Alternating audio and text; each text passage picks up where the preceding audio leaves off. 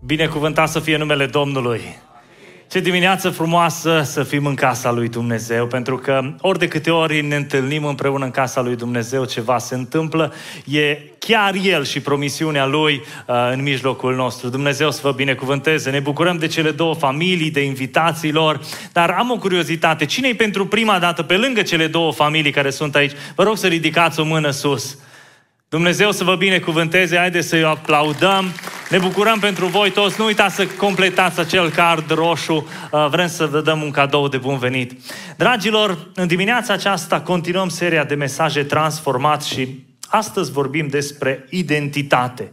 Cine ești când nu te vede nimeni? Cine ești când nu te vede nimeni? Acum vă rog să vă imaginați că în drum spre casă, nu vă promit că se va întâmpla așa, ați merge și ați găsi un portofel. L-ați luat repede, prima dată vă uitați în jur, îl deschideți și vă uitați că sunt destui de mulți bani. Mergeți acasă și începeți să numărați. O mie, două, trei, zece mii de euro. Deja ziceți, o slăvi să fie Domnul. În sfârșit mi se întâmplă și mie ceva uh, notabil în viață. După ce ai numărat, realizezi că în spate undeva e un bilețel, o carte de vizită. Și deja începi să te gândești, ce fac? Sun? Sau nu sun? E harul meu sau e încercarea mea? Nu vă pun să ridicați mâna să vă întreb ce ați face, sunt convins că ați suna fiecare și a zice, uite, tocmai ți-am găsit bani. Însă eu în urmă cu 15 ani recunosc că am pierdut odată portofelul și, deși l-am pierdut într-o comunitate mică de 200 de case, nu mi l-a mai dat nimeni veci. Nu mi-a părut rău pentru 400 de lei care am avut în el, mi-a părut rău pentru acte, că tot a trebuit să umblu ca să, uh, să le refac. Cine ești când nu te vede nimeni? Un prieten de-al meu a cumpărat o mașină și la un moment dat uh, a cumpărat o ziua la piață de mașini, uh, ziua se vând mașini, a testat-o toate bune, omul i-a și zis, băi, eu sunt creștin și eu sunt pocăit și tu slăvi să fie Domnul, excelent.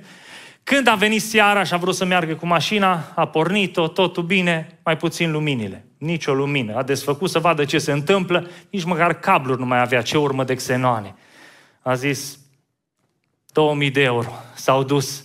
Cine ești când nu te vede nimeni? În 2018, un bărbat din județul Timeș uh, cumpără de pe OLX ceva mobilă second hand, de aici din Arad, poate vă aduceți aminte, și într-un dulap găsește o cutie cu 95.000 de euro. Ce șanse îs să cumperi un dulap vechi care să aibă în el o cutie cu 95.000 de euro. Și Samuel, uh, bărbatul acesta, a hotărât, având numărul de telefon de la cel de la care a cumpărat acea mobilă, să sune și să zică, sunt banii tăi, sunt banii care erau în dulap, eu nu am cumpărat așa ceva. Deși mobila era a tatălui, lăsată moștenire, cel care, uh, uh, la cel la care rămă, rămăsese mobila, nici măcar nu știa de existența banilor. Cine ești când nu te vede nimeni? Cumva, în spatele acestei întrebări se află adevărata noastră identitate. Dragilor, vreau să ne uităm în Cuvântul lui Dumnezeu în dimineața asta și să deschidem împreună Biblia la un personaj puternic care ne învață o lecție puternică legată de identitate. Evanghelia lui Luca de la 5 la 27 cu 32, până la 32. Levi, chemarea lui. După aceea, Iisus a ieșit afară și a văzut pe un vameș numit Levi șezând la vamă și i-a zis, vino după mine. Vameșul a lăsat totul, s-a sculat și a mers după el. Levi i-a făcut un osfăț mare la el în casă și o mulțime de vame și de alți oaspeți ședeau la masă cu ei. Farisei și cărturarii cârteau și ziceau ucenicilor lui, pentru ce mâncați și beți împreună cu vame și, și cu păcătoșii? Iisus a luat cuvântul și le-a zis, nu cei sănătoși au trebuință de doctor, ci cei bolnavi. A rămas proverbială vorba aceasta pe care Mântuitorul o spune și el continuă, pentru că n-am venit să chem la pocăință pe cei neprihăniți, ci pe cei păcătoși. Cine ești când nu te vede nimeni? Levi, pe care uh, îl regăsim în Scriptură și cu numele Matei, e unul și același personaj, era un vameș. Un vameș. Înainte ca Isus să se oprească în dreptul lui Levi, Isus vindecă un slăbănog care zăcea într-un pat și i-a iertat păcatele, mai apoi l-a vindecat, contextual. După cea, după acea vindecare a slăbănogului, Domnul Isus se oprește în dreptul lui Levi. Vedeți, în, între vindecarea aceasta a slăbănogului și Matei sau Levi era o asemănare, pentru că slăbănogul era blocat în neputința fizică a lui și Levi sau Matei era blocat în starea lui de nefericire acolo, în identitatea lui. Vreau în dimineața asta, uitându-ne la întâlnirea lui Isus cu Matei, să învățăm trei lucruri importante legate de identitatea noastră. În primul rând, Isus știe cine ești cu adevărat, indiferent ce imagine afișezi. Isus știe cine ești cu adevărat, indiferent ce imagine afișezi. Matei era un om bogat, avea tot ce îi trebuia, teoretic era realizat. În spatele imaginii unui vameș pe nume Matei însă era un om pe nume Matei. Așa cum în spatele domnului președinte Joe Biden există un om pe nume Joe Biden, pe care îl cunoaște cel mai bine Dumnezeu și soția lui și poate câțiva apropiați. Vedeți, Matei se ascunde după imaginea unui vameș. Ca să înțelegem mai bine uh, ce însemna să se poziționeze după imaginea unui, unui vameș, trebuie să înțelegem ce era un vameș în perioada respectivă. Cumva semănau cu vameșii de la noi în perioada, să zicem, postcomunistă. Vameșii erau colectori de taxe. În vremea lui Isus, meseria pe care o avea Levi era disprețuită și condamnată de iudei. De ce? Pentru că el colecta taxe de la enoriașii lui, de la confrații lui, pentru cine? Pentru Roma. Practic pentru Irod Antipa, cel care era în perioada respectivă. Acum, ca să devină vameș, nu devenea vameș că unul era mai frumos sau mai abilitat ca și celălalt, ci plătea niște bani Romei. Prin urmare, a devenit vameș, a plătit niște bani Romei și atunci, când a ajuns pe poziție, trebuie să recupereze. Doar am dat bani. Observați că sunt similitudini cu viața reală de multe ori. Prin urmare, un vameș avea multe de făcut era disprețuit de semenii lui, nu doar uh, pentru că colabora cu Roma, ci și din cauza unor practici necinstite pentru a-și recupera banii. Pentru că există câteva uh, taxe care trebuia să le ia și există și uh, câteva fluide, taxe care depindeau de el. Să vi le spun. Istoricii biblici uh, spuneau că în perioada respectivă un vameș avea de colectat trei tipuri principale de impozite. De la bărbații evrei, peste 20 de ani, trebuia să colecteze taxa de templu de la cetățenii non-romani, de la toți evrei, adică trebuia colectat tributul uh, pe teren, pe taxă de proprietate. Apoi o taxă directă, uh, ziua de muncă. Apoi impozitul pe cap de locuitor, un dinar pe an. Astea erau taxe fixe. Pe lângă astea erau taxele indirecte. Impozit, impozit vamal pentru vânzări, trecere sau diverse impozite și fluctua impozitul ăsta între 2 și 5% din valoarea mărfurilor transportate. Plus că vameșul putea lua comisioane suplimentare. Adică Roma l-a pus acolo și el putea să facă ce vrea. Pe Roma a interesat și pe uh, Cezar și pe Irod Antipa a interesat, domnule, să-mi vină partea mea. Că tu ai alte mijloace, că tu ești mai deșești, mai deștept și știi ce să faci, e treaba ta. Îl găseai pe vameș, la drum, la intrare în oraș, la poartă, la drumurile principale. Practic, era peste tot, ca și paianjenul, știi? Îl iei din bucătărie, bă, da, uite că e unul și în baie. Te duci în baie, îl găsești, îl scoți pe ușă, intră pe geam. Nici nu știi pe unde intră. Și peste tot îl găsești, inclusiv inclusiv în casa bogatului sau în casa uh, săracului. Vedeți, evreii asociau vame și cu prostituatele pentru că au respins legea, au respins obiceiurile evreiești. Știți ce e interesant la Matei? Numele lui, simbolistica, evrei nu puneau nume așa la întâmplare. Numele lui Matei semnifică darul lui Dumnezeu, credincios. Prin urmare, el, practicând meseria asta de vameș, imaginați-vă, el trebuia să fie credincios, fidel lui Dumnezeu. Și dintr-o dată el ajunsese să trăiască exact opusul. Era fidel credincios cui? Romei de data asta. Și bineînțeles, uh, uh, împotriva uh, confraților lui. Practic, era o durere ori de câte ori cineva îl striga Matei în inima lui.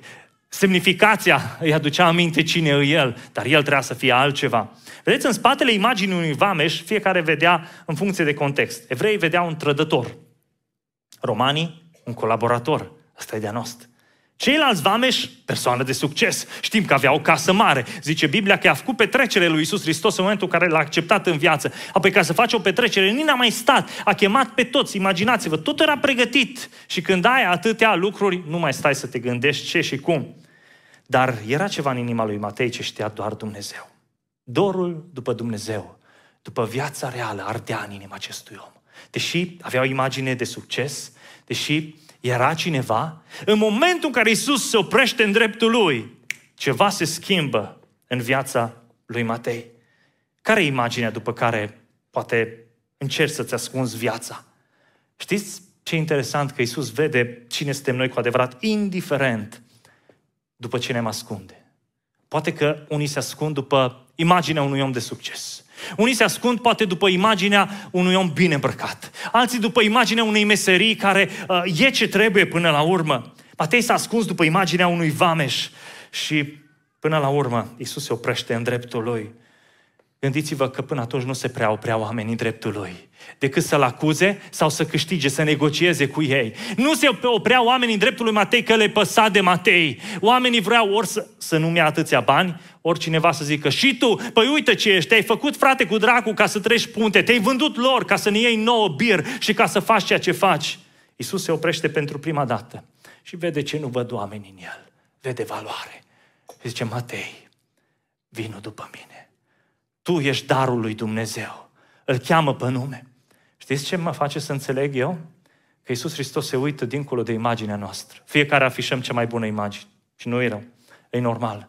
Dar Iisus când se uită la tine în dimineața asta, vede cine ești tu acolo cu adevărat. Vede luptele tale, vede uh, bucuria sau tristețea din inima ta, vede că ai dormit sau n-ai dormit noaptea, vede îngrijorarea care o porți cu tine și o macini, că ea este acolo. Eu pot să pun un costum, pot să-mi iau zâmbetul, pot să pun lucrurile frumoase care vreau să le vadă oamenii. Însă Isus vede cine sunt eu cu adevărat. Oamenii poate văd un om de succes, însă Isus vede falimentul din viața ta, din familia ta. Oamenii poate văd o femeie frumoasă când se uită la tine, dar Isus vede mizeria din inima ta. Oamenii poate că te văd mereu cu zâmbetul pe buze, însă Isus știe că în inima ta este atâta anxietate, atâta depresie și știe că nu mai știi ce să faci. Oamenii poate văd un patron cu bani, cu nume, însă numai Dumnezeu știe câte nopți nedormite ai și cât stres ai și decizii pe care trebuie să le iei și de multe ori te depășesc. Oamenii văd o mașină tare, însă s-ar putea ca, dincolo de imagine, realitatea să fie atât de diferită. Oamenii văd multe, dar Isus vede întreaga realitate. Știu că uneori nu-i plăcut adevărul acesta, dar știți cum sunt? Am realizat că unele adevăruri, poate mai dureroase, sunt cele care sunt cu adevărat vindecătoare. Cu cât blocajul în care te afli e mai mare, cu atât tendința să construiești o imagine mai mare există. Cu cât blocajul în care ne aflăm este mai mare, cu atât încercăm să ne creăm o imagine mai puternică, ceva care să, care să ne ascundă adevărata noastră identitate. Uneori cele mai mari slăbiciuni ale noastre le ascundem după cele mai impozante poziții, cele mai frumoase haine. Soluția este, dragilor, nu să ne creăm o imagine extraordinară după care să ne ascundem, ci soluția reală este să ne expunem în fața unui Dumnezeu care ne cunoaște pe nume, care știe cine suntem, indiferent ce vrem să arătăm. Știți ce îmi place? Îmi place că Iisus Hristos s-a oprit în dreptul lui Matei și a zis, vino după mine. Știți ce zice Iisus Hristos, Matei 11 cu 28? Veniți la mine toți cei trudiți și împovărați și eu vă voi da o dihnă. O, Dumnezeu știe că tu nu ai o dihnă în sufletul tău. Da, tu te lupți, tu, tu, tu încerci să păstrezi o imagine puternică, dar Dumnezeu știe că n-ai o dihnă și Dumnezeu zice, eu vreau să-ți dau o dihnă pentru sufletul tău. Acea o dihnă care poate o cauți în shopping și alegi dintr-un magazin în altul și te uiți pe când ți-ai luat haina și zici, măi, frumoasă, dar parcă acasă nu-ți mai place acea mașină care strălucește, dar după șase luni de zile zici, a apărut alta nouă, vreau ceva mai mult. Iisus Hristos știe că tu de fapt nu cauți astea, tu cauți adevărata odihnă. Pentru că, dragul meu, pe Iisus nu-L poți impresiona cu imaginea ta, pe Iisus îl impresionezi cu sinceritatea ta. De multe ori încercăm să-L impresionăm pe Iisus cu imaginea noastră, dar El se uită la inima noastră, pentru că imaginea nu e niciodată egală cu realitatea. Nu trebuie să judecăm o carte după copertă, doar pentru că ni se pare că așa stau lucrurile. Eu am făcut școala de șofer pe Dacia 1310. Cine mai a făcut școala de șofer cu Dacia 1310? Oh, sunteți câțiva. Zice că sunt șoferi buni cei care fac uh, cu mașina asta. Nu știu dacă mai există așa. Sunteți de-ai mei așa. Uh, Dacia asta pe care am făcut școala de șofer avea 5 trepte, dar eu nu reușeam, adică noi, elevii, nu reușeam să băgăm numai patra, că nu, a cincea trebuia să faci de trei ori și apoi cumva să nimerești. Și tare greu mergea. Oricum, și dacă nimeream a cincea, deja scădea viteza, că erai la 80 și trebuia să bagi a cincea și iar ajungeai la 60 și tremuraș și trebuia să-i dai din nou a patra. Acasă aveam una cu patru viteze și știam că nu prea merg mașinile astea cum trebuie. E, când mi-am luat prima mașină, după 2 ani, după ce am terminat școala, era un Seat. Mergea binișor. Și țin minte că mergeam cu el și la un moment dat o Dacia 1300. Zium, glonț pe lângă mine. Bă, zic, cum se întâmplă așa ceva? Am mers după ea, am pierdut-o din vedere. După câteva zile, întâmplarea face că vorbesc cu cineva și zic, păi, a trecut unul cu o dacie pe lângă mine că am crezut că e Mercedes. Nici nu l-am mai văzut. Zice, ce culoare era? Albă, zice. E mecanicul ăla care a pus motor de golf pe ea. Nu-i dace, numai caroseria, tot e schimbat.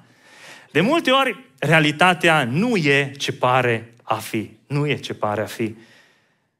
Imaginea nu e egală întotdeauna cu realitatea. Noi oamenii suntem, știi, exact pe dos ca și în povestea mea cu mașina. Mulți spun o caroserie de Mercedes și un motor de Trabant de la în două pistoane, știi, și încearcă să, să lupte, să arate bine, dar în interiorul lor știu că nu mai pot. Și atunci când se pune seara în pat, zice, aș vrea să mă rog, dar nu mai am cuvinte. Aș vrea să fac ceva cu ziua de mâine, dar parcă îmi scapă printre degete. Aș vrea, Doamne, dar mă lupt și luptă parcă în zadar. O imagine top, dar un suflet atât de abătut. Atâția oameni care de departe n-au nicio problemă. Dar sufletul lor strigă după ajutor. Și Domnul se uită la sufletul tău și îl vede că e atât de apăsat. Și oamenii zic, uai, ce bine îi merge. Ce bine îi merge. Povesteam cu un elev săptămâna trecută la școală și uh, un elev de ăsta așa mai gălăgios, care încearcă să iasă în evidență. Și la un moment dat era cu pumnul vână și ce ai pățit? Păi m-am supărat și am lovit o ușă de va clasa șaptea, știi? Și cumva toată lumea îl acuza că... Și așa mi-a pus Domnul pe inimă să-i spun, știi? Tu încerci să demonstrezi ceva ce nu ești. Tu nu ești la rău pe care îl acuză toată lumea, de la director la toți. Inima ta e atât de sensibilă și i-am zis câteva cuvinte pe care mi le-a pus Dumnezeu pe inimă și în momentul acela a început să plângă pentru că asta e realitatea. Pentru că de multe ori oamenii cu cât afișează mai mult și încearcă să fie mai duri, ei în sufletul lor sunt atât de sensibili, dar n-au găsit, nu și-au găsit locul, n-au găsit identitatea lor. Dar știți ce îmi place de Dumnezeu? Așa de bine ne cunoaște că El se uită dincolo de imagine. Și în dimineața asta El vede inima ta, El vede sufletul tău. Pe Iisus nu-L poți impresiona cu imaginea ta, îl impresionezi cu sinceritatea ta. Poate oamenii se uită la noi și ne văd zâmbind, dar sufletul ne plânge. Și știți ce îmi place de Iisus? Că El nu doar vrea, ci și poate să se ocupe de realitatea din sufletul meu. Oamenii, unii nici nu vor, nici nu pot. Iisus și vrea și poate. Pentru că El știe bătăliile din sufletul meu. Știți de ce le știe? Le-a purtat odată și El. A știut ce înseamnă despărțirea. A știut ce înseamnă să te rogi singur în grădina Ghețimani. A știut ce înseamnă să fii părăsit și disprețuit de oameni. El a știut. A știut ce înseamnă să părăsești cerul. A știut. Și pentru că toate astea le cunoaște, El cunoaște și bătălia din inima ta. Iisus știe ce e în sufletul tău. Și scopul lui nu să ne încurajeze o identitate falsă, ci mai degrabă să ne restaureze identitatea. Nu-i să zică, ok, ești bun, good job, știți, noi de multe ori apreciem oamenii ăștia care vin, ne iau în brațe, ne bat pe umeri, good job, mergi înainte, ești bine. Dar adevăratul prieten nu-ți spune că ești bine dacă mergi pe un drum greșit. Adevăratul prieten pune mâna pe tine și îți spune, nu ești bine, Hai să ne întoarcem. Dacă mergi pe drumul ăsta, mergi înspre iad, indiferent cât am fi noi de prieteni, mai bine să ne întoarcem. Vedeți? Asta e Iisus Hristos. El vrea să ne restaureze identitatea. Se uită la Matei și zice, Matei, tu ai mers după Rom, după Irod. Vino după mine, Matei. Nu-i bine! Matei, tu ești darul lui Dumnezeu. Tu nu ești un om care să te pierzi între lumea, în lumea asta. Tu poți mai mult. Cine ești tu cu adevărat? Iisus vede și știe, indiferent ce imagine afișezi. Doi, al doilea lucru, merge un pas mai, de, mai departe. Viața nu se schimbă cu jumătăți de măsură.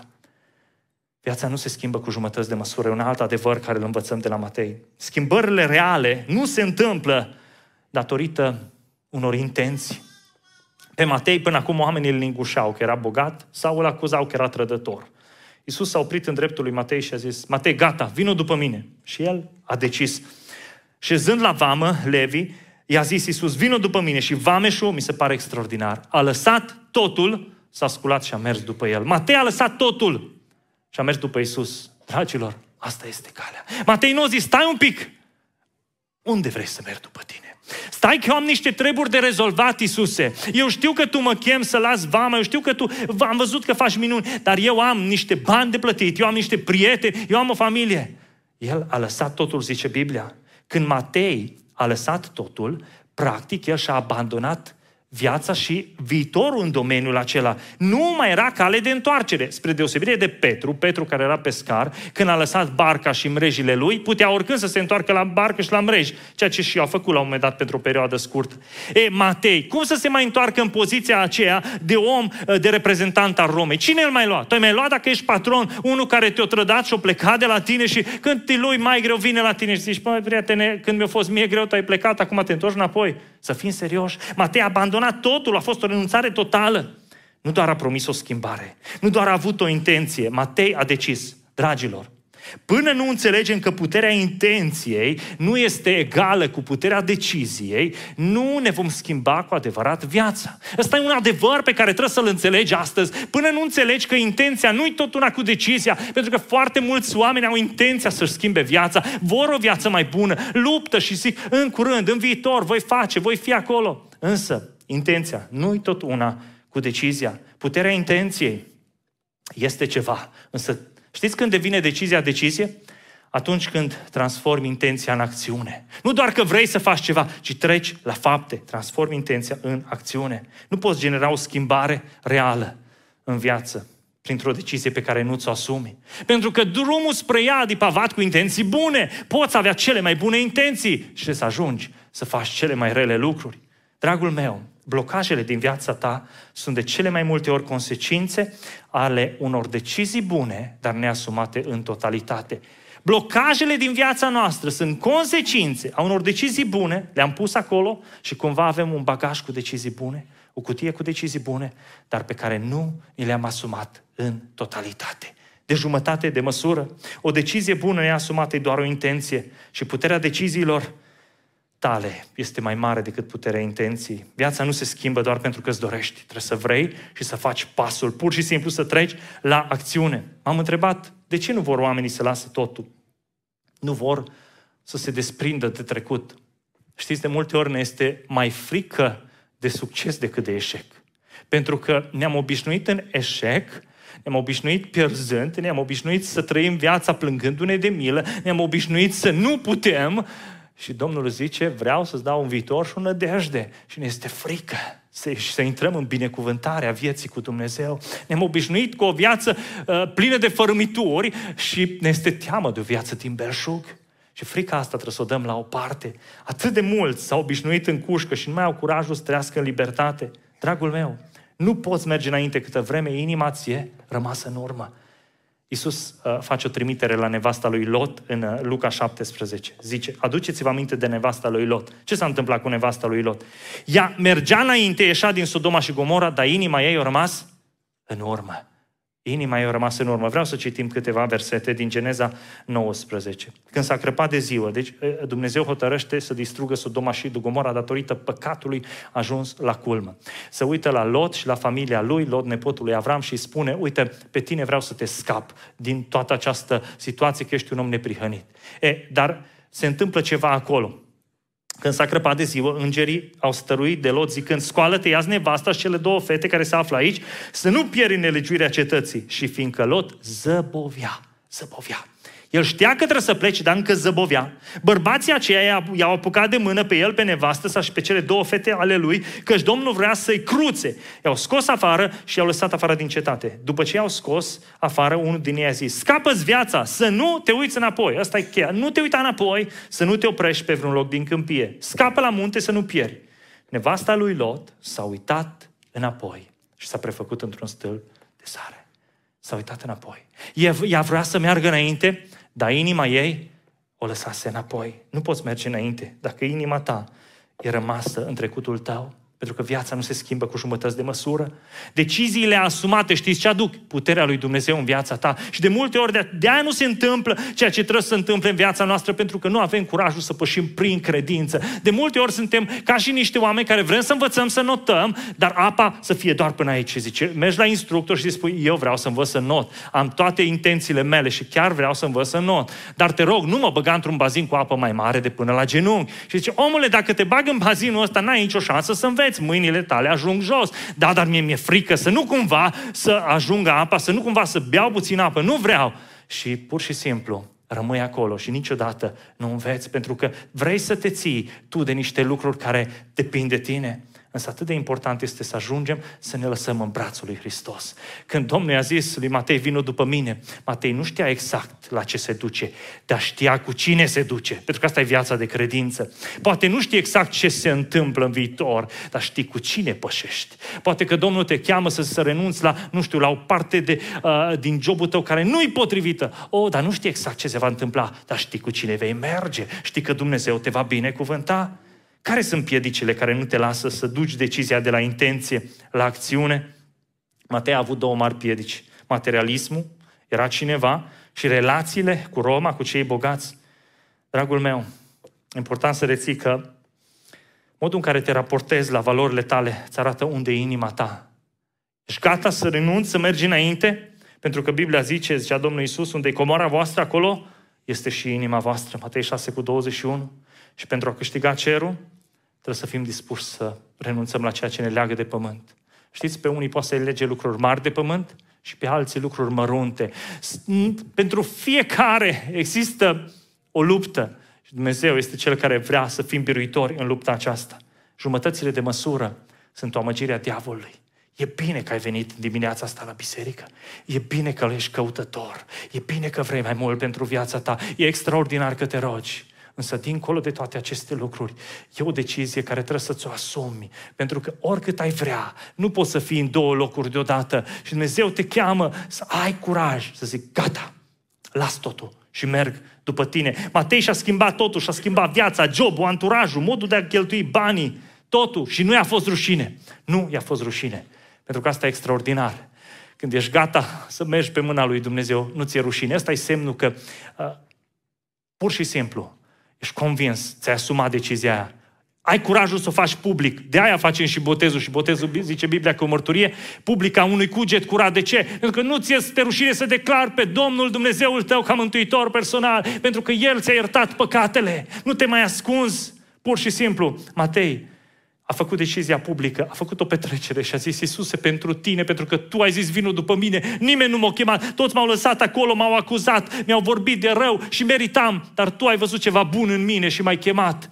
Vreau să fac public lucrul ăsta. Au chemat toți vame și o chemați pe toți păcătoșii și au zis, vino și tu, Iisuse, în casă. Dragul meu, schimbarea adevărată se vede. O schimbare a inimii care nu se vede în realitatea de fiecare zi, nu e schimbare. E doar o intenție. Se vede, se vede schimbarea inimii, se vede în comportament, se vede în umblare, se vede în modul în care relaționezi cu copiii, se vede în modul în care uh, te rogi, se vede în modul în care ești la lucru. Nu există schimbare adevărată fără vizibilitate. De ce e important să înțelegi că cine ești tu cu adevărat determină ceea ce faci și odată cu schimbarea inimii care o face Domnul în cazul lui Matei, schimbă și celelalte lucruri. Știți ce îmi place extraordinar la Matei? Că Iisus intră în inima lui. Când, Iisus, când Matei se ridică, a acceptat. O zis, gata. Dar Matei nu se mulțumește. Doamne, și în casa mea. Eu fac petrecere ca să vii și în casa mea. Face sărbătoare. Și asta face Hristos când intră în viața unui om. Îi transformă iadul în sărbătoare. Sunt oameni care fără Dumnezeu trăiesc cu iad, nimeni nu știe, trăiesc durere. Și când intră Dumnezeu, când intră Isus în viața ta, Asta face. Schimbă totul, transformă viața într-o sărbătoare. Levi a răspuns la chemare fără să ezite, a lăsat totul. Când Isus te cheamă, tu ce răspunzi? Mai am timp, mă gândesc, anul ăsta, voi face. Va fi, va fi un moment și în viața mea. Vreau să spun ceva. Modul în care răspunzi la chemarea lui Dumnezeu influențează direcția vieții tale. Dacă pui pe stand-by adevărata chemare a lui Dumnezeu și tot zice în curând, cândva o să fac lucrul acesta, lucrurile te țin în blocaj. Levi l-a urmat pe Iisus toată viața, a devenit apostol, evanghelistul Matei, unul din cei 12 și mai târziu scria Evanghelia după Matei.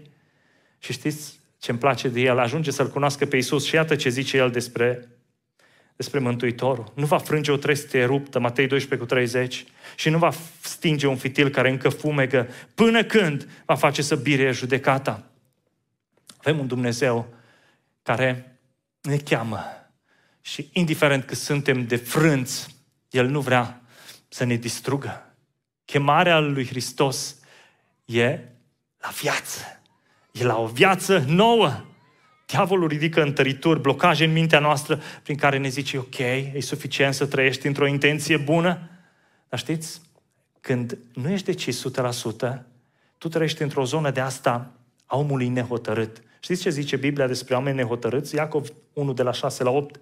Cine se îndoiește seamănă cu valul mării, tulburat, împins de vânt încoace și încolo. Când ai în mintea ta decizia pe care o vrea Dumnezeu, viața pe care o vrea Dumnezeu, dar vrei și așa și invers, vrei și aici, vrei și dincolo, știi ce se întâmplă în sufletul tău? E un tărăboi, e un adevărat uragan și mulți oameni trăiesc adevărate drame în inima lor pentru că nu s-au hotărât și vor și aici și dincolo. Un astfel de om, zice Iacov, să nu se aștepte să primească ceva de la Domnul, că e nehotărât și nestatornic în toate căile sale. Viața nu se schimbă cu jumătăți de măsură. Matei s-a decis să renunțe la tot și să meargă după Isus. Că asta e de fapt pocăința. Să zici, Doamne, mi-am construit viața până aici cum am știut eu. Și Matei făcuse la fel. Și tu ai făcut la fel și eu am făcut la fel. Te uiți în urma ta, te uiți la reușitele și la eșecurile tale. Te uiți la prieteni și la dușmani. Îi vezi pe toți. Vezi cât de multe au afectat toate și ai în față decizia. Ce fac de aici? Merg mai departe sau mă opresc? Iisus știe cine ești cu adevărat, indiferent ce imagine afisezi, se uită și te vede, dar nu doar, doar atât, trebuie să fii asumat, pentru că viața nu se schimbă cu jumătăți de măsură, să duci decizia de la intenție, de la acțiune. Și al treilea adevăr cu care vreau să închei în dimineața asta, e să înțelegi că decizia corectă este aceea pe care o validează Isus. Poate ai zis, da, am înțeles că mă vede, mă cunoaște, știu că nu pot cu jumătăți de măsură, dar cum știu eu că asta e decizia corectă? Pentru că toată lumea îmi spune că adevărul El îl deține. Dragul meu, decizia corectă e cea pe care o validează Isus. Toată lumea vrea să ia decizii corecte și bune, să fie bine. Însă, știți, de ce e important să-ți valideze Isus deciziile? Pentru că la final, când vom pleca din lumea asta, mai devreme sau mai târziu, nu vom sta în fața unui om care ne-a aplaudat și o zise, bine, bravo, vom sta în fața unui Dumnezeu care ne va spune unul din două cuvinte. Vino sau du-te. Și eu nu vreau să merg pe cuvântul nici celui mai bun prieten, ci vreau să merg pe cuvântul lui Isus, care în momentul în care mă voi întâlni cu El, dincolo de lumea asta, îmi spună, vino, să nu-mi fie frică de moarte, să nu-mi fie frică uh, de, de lumea aceasta, ci pur și simplu să am încredere că Dumnezeu este cu mine. La început, decizia lui Levi de a, de a fi vameș a fost aplaudată de romani, contestată de evrei. Vedeți, întotdeauna cineva validează și altcineva invalidează deciziile. Întrebarea este de cine vrei să fii validat? De oameni sau de Isus? Levi, după ce a decis să fie vameș, a trăit propriile consecințe a deciziilor. A primit validarea Romei, dar a realizat că decizia asta nu-i de fericire. Și ce a făcut? A luat decizia corectă. A lăsat totul, s-a sculat și a mers după el. Dar cel mai frumos lucru e că nu l-a lăsat singur în drumul ăsta, Iisus a mers în casa lui. Iisus a validat decizia lui Levi de a renunța la o viață veche pentru că a venit la petrecerea pe care Levi o organizează. A fost de acord Iisus cu ceea ce făcuse Levi. Fariseii n-au fost de acord. Că vedeți, nu toată lumea e de acord cu noi. Nici nu trebuie să fie așa. Farisei și cărturarii cârteau împotriva ucenicilor, zice Biblia. Pentru ce mâncați și beți împreună cu vameșii și păcătoșii? Știți ce au zis farisei și cărturarii? Ăsta, Iisuse, la care tu ai venit, n-are nicio șansă. Nu suntem de acord cu ceea ce faci. Iisus a luat cuvântul și a zis, nu cei sănătoși au trebuință de doctor, ci cei bolnavi.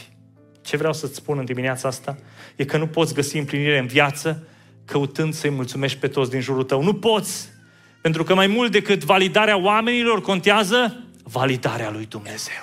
Mai mult decât ce zic oamenii despre viața ta, contează ce zice Dumnezeu. De atâtea ori ne-am chinuit să păstrăm o imagine, să fim frumoși în fața oamenilor, toată lumea să zică, e bine, pe aici trebuie să mergi, asta e calea, în sfârșit te-ai realizat. Și se uită Domnul la noi și inima ni goală și n-am realizat lucrurile care trebuiau. Dragul meu, definiția eșecului e să vrei să fii pe placul tuturor. Întrebarea care contează la final e, este Isus de acord cu viața ta? În casa lui Matei a intrat Isus Hristos. Când te lași pe Isus să intre în casa ta și în viața ta se întâmplă ceva. Deschizi ușa pentru adevăratele binecuvântări. Odată cu Isus vine adevărata binecuvântare. Noi facem marea greșeală să căutăm binecuvântările în afara lui Isus și vrem să ne fie bine, să căutăm să ne împlinim viața și după ce ne-am împlinit-o, stăm și ne uităm la ea și zicem, am tot ce mi-am dorit. Și totuși mă simt gol. Și totuși nu pot dormi și totuși n-am împlinire. Pentru că împlinirea asta nu ne-o dă nici poziția, nici imaginea, nici prietenii. Împlinirea adevărată ne-o dă Dumnezeu. atunci când ești tu cu tine și pui capul pe pernă, să poți să zici ce zicea psalmistul, mă culc și adorm în pace. Nu să zici mă culc și adorm dacă mi-am luat medicamentele, mă culc și adorm dacă nu mă sună cineva, mă culc și adorm dacă nu primesc mesaje. Nu, ci pur și simplu să dormi în pace că tu ești într-o relație de pace cu Cel care îți dă pacea. Corectitudinea deciziilor tale, știi prin ce se măsoară? Distanța la care îl ții pe Iisus de viața ta. Îți dai seama că ai luat decizia corectă în funcție de cât e de aproape sau de departe Iisus de tine. Mă, când te duci la birt și pui sticla pe masă, cum să fie Iisus cu tine? Realizezi că nu-i bine. Când te duci și iei Scriptura, e normal că îți dai seama că El e acolo și vrea să-ți vorbească. Știți? Toți îl vor pe Iisus. Însă, dacă îmi doresc ceva, e să nu ajungem să-L vrem pe Iisus când nu mai putem. Să nu ajungi să-L cauți pe Iisus când primești un diagnostic și zici, nu, chiar nu mai pot.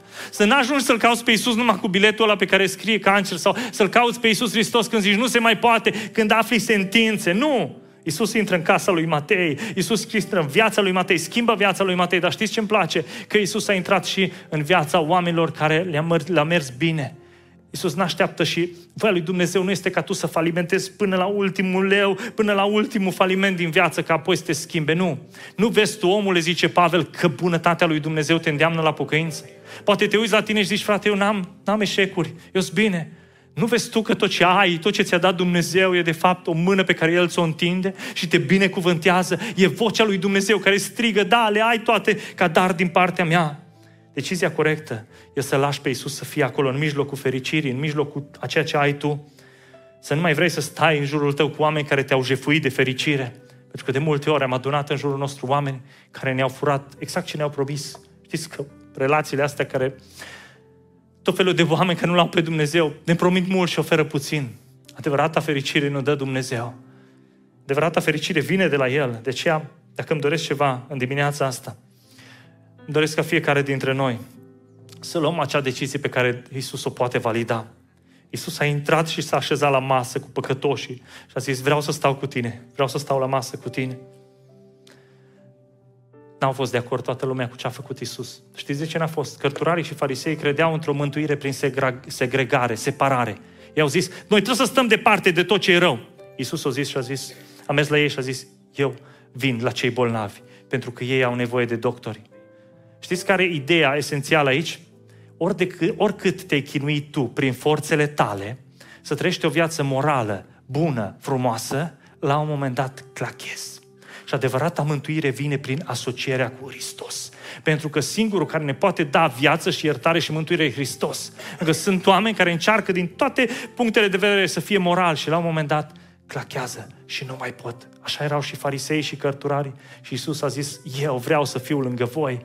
Eu vreau să fiu cu voi. Poate că ei dădeau zeciuială, dar în inima lor era ură. Adevărata pocăință nu presupune un set de nu, nu, nu, nu, ci presupune mai întâi acel da în care l-ai pe Isus lângă tine. Și dacă e ceva frumos la Dumnezeu, e că El vrea să vină lângă noi. Nu să ne judece, ci să ne vindece. Pentru că El a zis, n-am venit să chem la pocăință pe cei neprihăniți, ci pe cei păcătoși. Cea mai mare nevoie de un medic o are un om care e pe moarte și nici măcar nu știe că e pe moarte. E cea mai mare nevoie.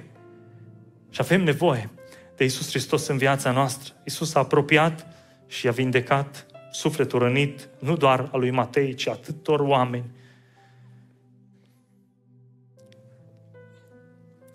Validează Isus deciziile tale? Ești în acord cu ceea ce zice Domnul? Știți care sunt deciziile pe care le validează Isus? Deciziile sincere pe care le iei acum. Pentru că mulți vor ca Isus să fie de acord cu deciziile lor din viitor. Ce vreau să spun e că deciziile tale din viitor nu există. Asta e minciuna diavolului. Zic, oh, mâine vei face cu tare lucru.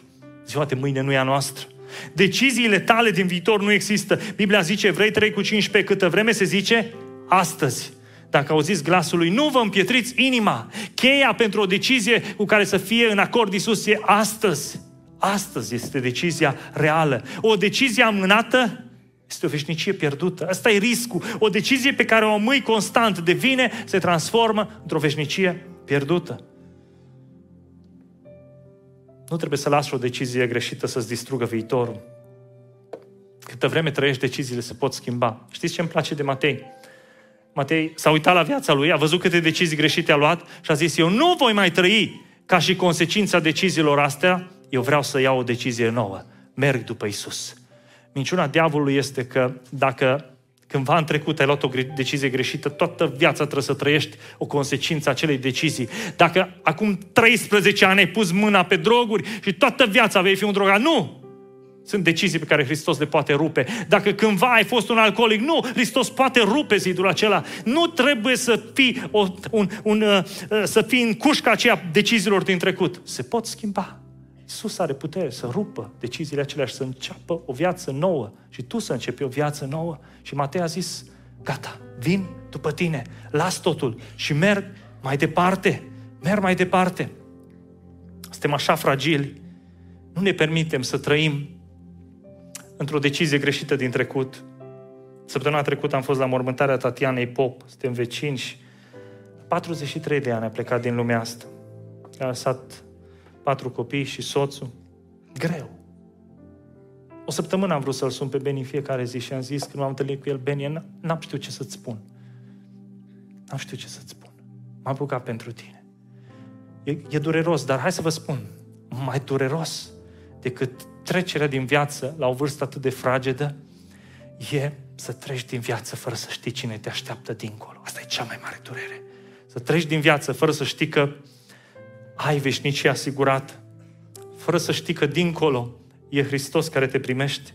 Spunea Dorz, atât de profund, e mult prea scumpă viața asta ca să o petreci nepăsător. E mult prea scumpă orice clipă să o lași să treacă fără spor. E mult prea scump cuvântul vieții să poți uita și un ceas măcar.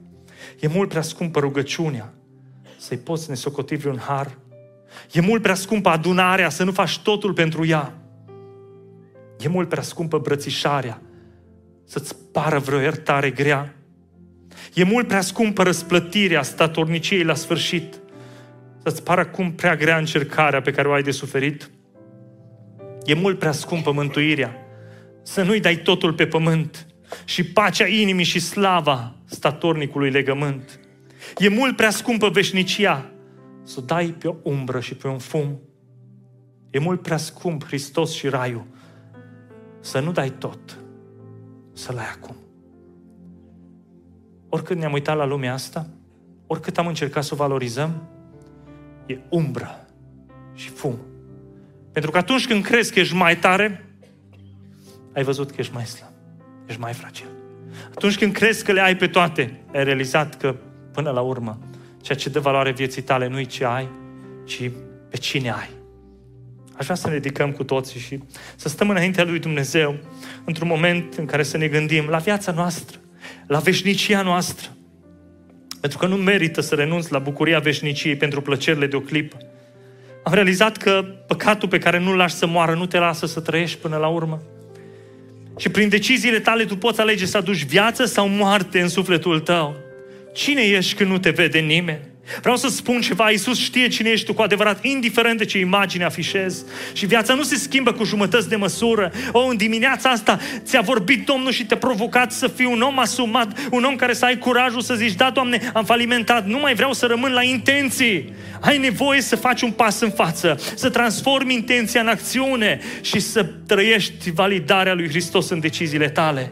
Că Dumnezeu ți-a vorbit și vrei să spui, Doamne, am nevoie de Tine. Vino aici în față, ne vom ruga pentru tine. Tu ai nevoie să înaintezi și de multe ori ești în anumite blocaje și nu poți. Pur și simplu, ai o decizie în minte. Vrei să-L primești pe Domnul ca Domn și Mântuitor al vieții tale, dar nu știi cum, nu știi ce să faci. Vino să ne rugăm pentru tine. Vino să vorbim cu tine. Există un Dumnezeu care poate schimba răul în bine. Sunt decizii care le-ai luat și de multe ori te uiți la ele și le regreți.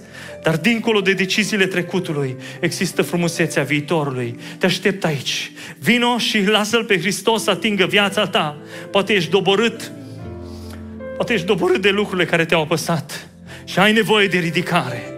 În numele Lui Isus Hristos, El poate să te ridice. Indiferent unde ai fi, există un Dumnezeu care are toată puterea în cer și pe pământ. Aș vrea să ne rugăm și ne vor ruga pentru tine, ca Dumnezeu să te ajute să transformi intenția într-o decizie puternică a umblării cu Domnul. Poate că trebuie să faci un switch în viața ta de credință și ai trăit mereu aproape. Numele tău a însemnat una, ta viața ta a însemnat alta. Imaginea ta a fost una și viața ta a fost alta. Soția te-a cunoscut într-un fel și prietenii în alt fel. E momentul să zici, Doamne Iisuse, vină în inima mea. Aleg, Doamne, să fii Tu Domnul și Mântuitorul meu. Dincolo de imagine, există un Dumnezeu care iartă. O, Tată care ești în ceruri, stăm înaintea Ta și ne rugăm. Te lăudăm pe Tine că Tu ești Dumnezeu care vindecă. Tu ești Dumnezeu care aduce viață, aduce iertare, aduce restaurare și îți mulțumim pentru fiecare lucru pe care îl faci în viața noastră. Îți mulțumim, Doamne, pentru că Tu ești Cel care te apleci înspre noi. Tu ești Cel care ridici oameni, ridici oameni și le dai o viață nouă. Ești Cel care ai atâta iubire pentru noi, o iubire adâncă, o iubire a Tatălui. O, Doamne, te laud că ești un Tată bun, te laud că ești un Tată bun. Sunt oameni care sunt blocați în neputința lor. În numele Lui Iisus Hristos, mă rog, să-i ajuți, Doamne, și să-i ridici. În oameni care sunt blocați, Doamne, în, în credința lor, în numele Lui Iisus Hristos, te rog să-i ridici. Oameni care sunt blocați în adicțiile lor, în numele Lui Iisus Hristos, te rog să-i ridici și să le dai o viață nouă, o viață nouă pentru voia și pentru împărăția Ta. Te laud, Tată, Doamne, pentru tot ceea ce faci și vrem, Doamne, ca iubirea asta Tatălui să fie peste viața fiecare dintre noi. Îți mulțumim, Domnul nostru, te lăudăm pe Tine și înălțăm numele Tău, care e mai presus de orice nume. Binecuvântat să fii Tu, Tatăl nostru, în veci. Amin.